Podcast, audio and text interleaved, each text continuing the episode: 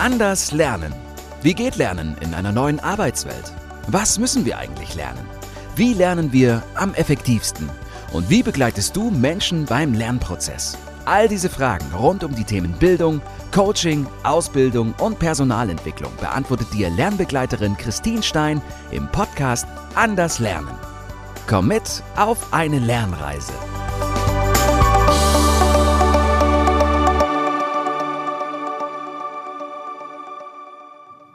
Herzlich willkommen zum Anders Lernen Podcast zu der nächsten Miniserie. Die erste Miniserie hast du dir vielleicht schon angehört. Da ging es um den Personalentwicklungskreislauf und die einzelnen Phasen, die in dem Kreislauf vorkommen und stattfinden. In dieser nächsten Miniserie geht es um was ganz anderes. Es geht natürlich trotzdem um das Thema Lernen, aber es geht um eine Frage, die ich immer wieder von meinen Teilnehmenden in meinen Kursen gestellt bekomme, wenn wir darüber sprechen, welche Formate wir einsetzen, um mit Teilnehmenden zu arbeiten. Und mit Formate, und das muss ich vielleicht erklären, meine ich, ist es denn ein Live-Online-Training? Ist es ein Seminar? Ist es ein Workshop? Äh, geht es hier um Gruppentraining, Barcamp? Lernreise, Hybrid-Workshop. Es gibt unendlich viele Begriffe, die sich alle zusammensammeln zum Überbegriff Formate. Zumindest in meinem Wortschatz geht es hier um Formate. Also sprich darum, in welcher Art und Weise möchte ich mit meinen Teilnehmenden zusammenarbeiten. Und ich sage hier bewusst zusammenarbeiten, weil es mir natürlich nicht darum geht, Wissen rein zu vermitteln, also irgendwie in eine Art Vortrag Wissen rüberzubringen und meinen Teilnehmenden ähm, ja, vorzutragen, sondern mir geht es darum, gemeinsam mit Teilnehmenden zu arbeiten. Wer mich ein bisschen kennt, weiß, dass es in meinen Formaten, in meinen Trainings, sage ich häufig als Oberbegriff auch, äh, darum geht, dass Teilnehmende das Wissen, was sie benötigen, sich möglichst selbst erarbeiten oder zumindest sehr, sehr aktiv und interaktiv arbeiten mit mir und der Lerngruppe, also den anderen Teilnehmenden. In meinen Formaten geht es ganz, ganz selten darum, dass ich Wissen vermittel und in einer Vortragsform verteile. Also geht es in dieser Miniserie auch hauptsächlich um Formate, die eben interaktiv sind. Wobei es ganz klar nochmal darum gehen soll, nur zu erklären, wo sind die Unterschiede in den einzelnen Formaten, beziehungsweise was ist wichtig und was ist zu beachten, wenn du eins dieser Formate wählst, um daraus ein Konzept zu machen und es dann umzusetzen. Ich habe eben schon ein paar von den Formaten aufgezählt und äh, wir werden uns heute im ersten Schritt mit dem klassischen Seminar beschäftigen, also das Seminar, was in einer Präsenzform stattfindet, was klassischerweise ja das meistgenutzte Format vor allem vor Corona gewesen ist, was aber auch im Moment ganz stark wieder auflebt, seitdem man sich wieder in einem Raum zusammensetzen und treffen kann und gemeinsam lernen kann.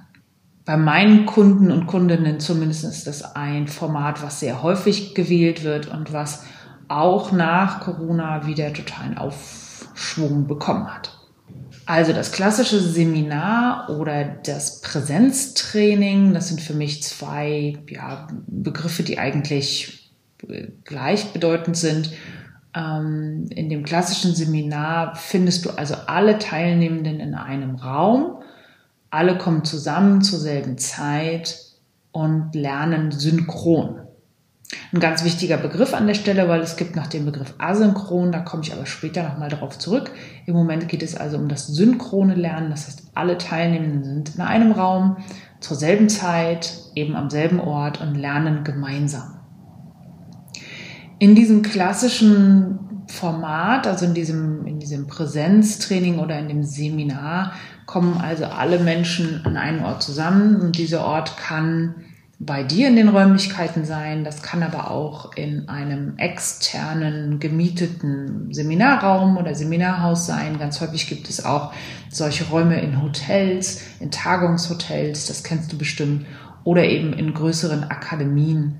Man kann sich entweder irgendwo einbuchen, also dafür Geld zahlen, dass man den Raum und die Ausstattung nutzt, oder man hat eigene Räume, in denen das stattfindet.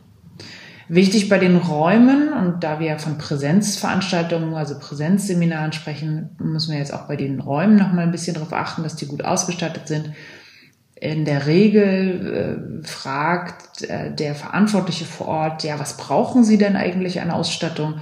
Und dann sind so klassischerweise Beamer oder der Anschluss an einen Monitor ähm, und ja, Moderationsmaterial wie ein Flipchart, Stifte, manchmal sind Moderationskarten oder Moderationskoffer da. Aber das sind so die klassischen Ausstattungen, die es in solchen Räumen gibt. Bei der Größe des Raums musst du darauf achten, dass der groß genug ist, dass du also nicht so festgelegt bist, wo deine Teilnehmenden alle sitzen. Ich persönlich achte immer darauf, dass die Tische beweglich sind dass ich gegebenenfalls Tische umstellen kann, wegräumen kann. Ich könnte einen Stuhlkreis anordnen, ähm, die Tische also ganz rausnehmen, was ich persönlich ganz selten mag. Es kommt ganz selten vor, je nach Thema natürlich, dass ich das nutze. In den allermeisten Fällen nutze ich die Tische auch. Aber die Frage ist dann eben, kannst du die bewegen, kannst du die durch die Gegend schieben, kannst du die verändern? Das ist für mich immer ganz wichtig, um flexibel zu bleiben um vielleicht auch mal äh, ein anderes Setting aufzubauen, denn Veränderungen und Abwechslungen sind wichtig beim Lernen. Aber auch für die Bewegung währenddessen, während des Trainings ist es wichtig, dass man die Tische bewegen kann. Für mich ist es immer sehr, sehr unglücklich, wenn ich einen feste, einen, einen festen, wie so einen Konferenztisch habe, der entweder aus mehreren Tischen besteht, die aber miteinander verbunden sind durch Kabel oder ähnliches ähm, dann ist es für mich immer ziemlich ungünstig, weil alle Teilnehmenden ziemlich steif den ganzen Tag da sitzen und kaum in die Bewegung kommen. Also deshalb achte bei dem Raum bitte darauf, dass da die Tische ja beweglich oder flexibel sind, so dass du wirklich variieren kannst, auch zwischendurch mit verschiedenen Arbeiten, also Gruppenarbeiten zum Beispiel oder verschiedenen Methoden arbeiten kannst. Dann braucht es einfach auch bewegliche Tische. Was ist ansonsten zu beachten bei einem Präsenzseminar? Es geht natürlich nichts über gutes Essen und gute Getränke. Auch da musst du darauf achten, dass die Versorgung äh, sichergestellt wird, denn das ist etwas, was die Teilnehmenden hinterher immer bemängeln, wenn das nicht gut war oder keine gute Qualität hatte, zu wenig war oder ähnliches. Dann gibt es da immer gleich Punktabzüge. Deshalb achte darauf, das ist bei einem Präsenzseminar wirklich wichtig. Ansonsten gilt natürlich auch viel fürs Konzept, dass du gut darauf achtest, wann die Teilnehmenden alle kommen sollen, wann die Pausen gemacht werden, wann die, äh, der Tag äh, sich dem Ende neigt. Denn in der Regel hat man Präsenzseminare über mehrere Stunden hinweg. Sechs, acht Stunden sind da eher üblich, manchmal vier, ganz selten mehr als acht, aber so in der Regel ist das so die Dauer eines, eines Trainings in Präsenz. Ob dann mehrere Tage aufeinander folgen oder nur ein Tag, ist erstmal egal. Macht für die eigentliche Planung jetzt wenig, also für dieses Thema wenig Unterschied. Das ist also egal. Dann ist es wichtig, dass du dir gut überlegst, wann du morgens beginnen möchtest, denn etwas ganz Wichtiges, was mir immer hilft, ist, wenn ich rechtzeitig da bin, also weit vor den Teilnehmern, ich kann mich in dem Raum selbst erst einmal akklimatisieren. Ich kann den Raum atmen, wie ich das gerne sage. Ich kann mich einrichten, ich kann was vorbereiten, ich kann ähm, Tische schieben, ich kann Zettel auslegen, ich kann Moderationskarten verteilen, Stifte kontrollieren, überhaupt die Ausstattung kontrollieren, bevor überhaupt die ersten Teilnehmenden kommen. Ich persönlich bin gern mindestens eine Stunde vor Beginn des Trainings da, weil ich die Zeit wirklich brauche, gern auch schon anderthalb, denn es hat sich gezeigt, irgendetwas ist immer. Man hat also irgendetwas, was man auf jeden Fall noch ändern muss, organisieren muss, hin und her schieben muss oder, oder was irgendwie fehlt, dass man das noch besorgen muss. Die Zeit ist einfach super nützlich, gerade wenn das der erste Tag ist. Und wenn man jetzt mehrere Tage hintereinander hat, dann komme ich am zweiten und dritten Tag auch etwas später natürlich, aber so der allererste Tag ist für mich immer ganz wichtig, so früh wie möglich zu kommen. In der Regel gibt es mindestens einen Teilnehmer oder eine Teilnehmerin, die auch sehr früh kommen, mindestens eine halbe Stunde vorher. Ich habe auch schon Teilnehmende gehabt, die waren 45 Minuten vor Trainingsbeginn da. Das ist für mich ganz, ganz schwierig, weil dann bin ich nicht mehr so frei in der Bewegung, in der Vorbereitung. Die Teilnehmenden wollen in der Regel auch unterhalten werden, man macht Smalltalk und das ist für mich ähm, ja gar nicht so leicht, mich dann auf mein Training einzustimmen. Insofern sei einfach rechtzeitig da, damit du da nicht überrascht wirst. Was gilt es ansonsten zu bedenken? Äh, die Ausstattung variiert natürlich je, je nachdem, in welchem Raum und wo dieser Raum ist, äh, du bist. Ich persönlich habe es mir angewöhnt, einen riesen eigenen Moderationskoffer mitzunehmen, wo alles drin ist, was ich brauche, bis auf Flipchart-Papier. Das ist meistens vor Ort. Alles andere darauf würde ich nie wetten. Selbst wenn die Menschen vor Ort sagen, ja, ja, Stifte haben wir hier, die Stifte sind in der Regel drei Stück und im Zweifel sind die alle ausgetrocknet oder äh, schreiben irgendwie schrecklich. Die würde ich, äh, darauf würde ich nicht wetten. Also ich nehme immer einen großen Koffer an Stiften, Schere, Kleber, Moderationskarten unterschiedlicher Art mit und gerne auch nochmal ein paar Kulis und Blöcke für die Teilnehmenden zum Schreiben sieht einfach schöner aus, wenn die in den Raum reinkommen. Ich habe das alles vorbereitet. Selbst wenn man Stifte und, und Blöcke nicht braucht, ist es einfach, ja, sieht's netter aus. Ich habe also einen großen Koffer, den ich immer mittrage oder mitnehme. Da kann man natürlich gute Moderationskoffer kaufen. Die gibt es bis hin zu einem Rollkoffer echt unterschiedliche Art und Weise. Die sind sehr teuer. Ich persönlich habe einfach einen ganz normalen Koffer, einen Reisekoffer genommen, so mittlere Größe, ja, Handgepäck bis mittlere Größe und den habe ich mir ausgestattet. Da ist alles drin, was ich brauche. Das ist mein persönlicher Tipp an dich. Gerade bei Präsenzseminaren ist es ganz wichtig, dass du eben gut ausgestattet bist. Dann ist es wichtig, dass du Bewegung einbaust in dein Konzept, dass also die Teilnehmenden mehr oder weniger gezwungen werden, sich zu bewegen und sogar mehr als nur in den Pausen.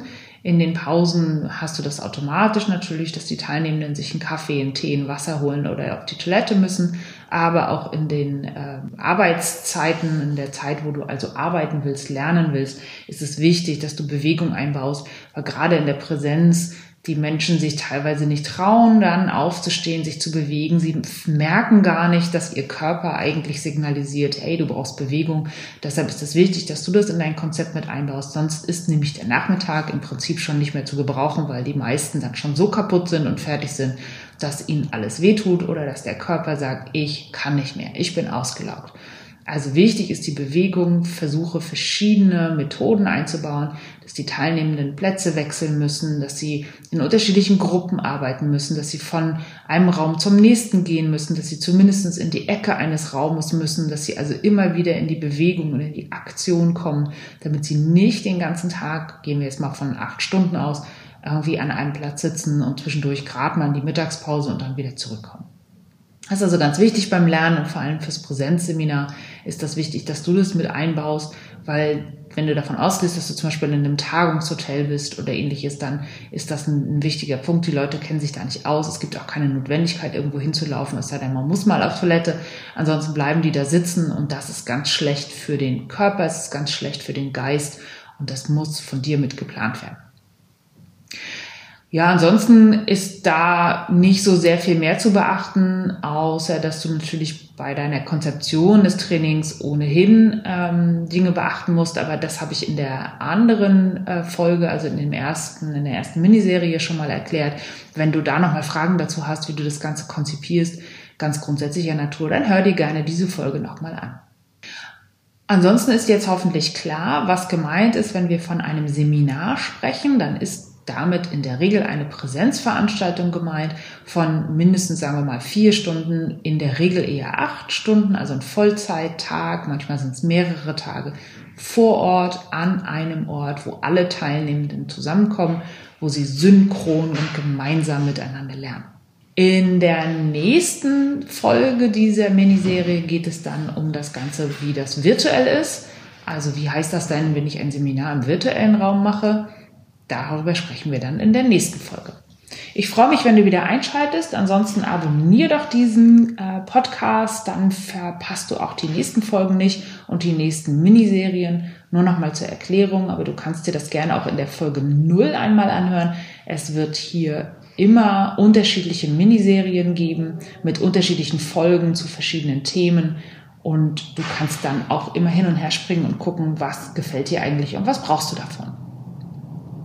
Falls du dich mit mir vernetzen möchtest und in den Austausch gehen möchtest, dann lade ich dich dazu ein, mich auf den Social Media Kanälen zu suchen. Bei LinkedIn und bei Instagram wirst du mich auf jeden Fall finden. Das steht auch nochmal in den Show Notes drin. Guck dir das ruhig an, die Links, und dann vernetz dich gern mit mir, geh in den Austausch, denn für mich ist etwas ganz, ganz wichtig, egal wer hier lernt, du oder ich. Es funktioniert für mich am allerbesten im Austausch. Ich freue mich drauf. Bis bald. Du hörtest den Anders Lernen Podcast von Christine Stein. Wenn du mehr zum Thema Lernen erfahren möchtest, schau gern auf die LinkedIn-Seite von Christine Stein oder besuche sie in der Anders Akademie in Hamburg.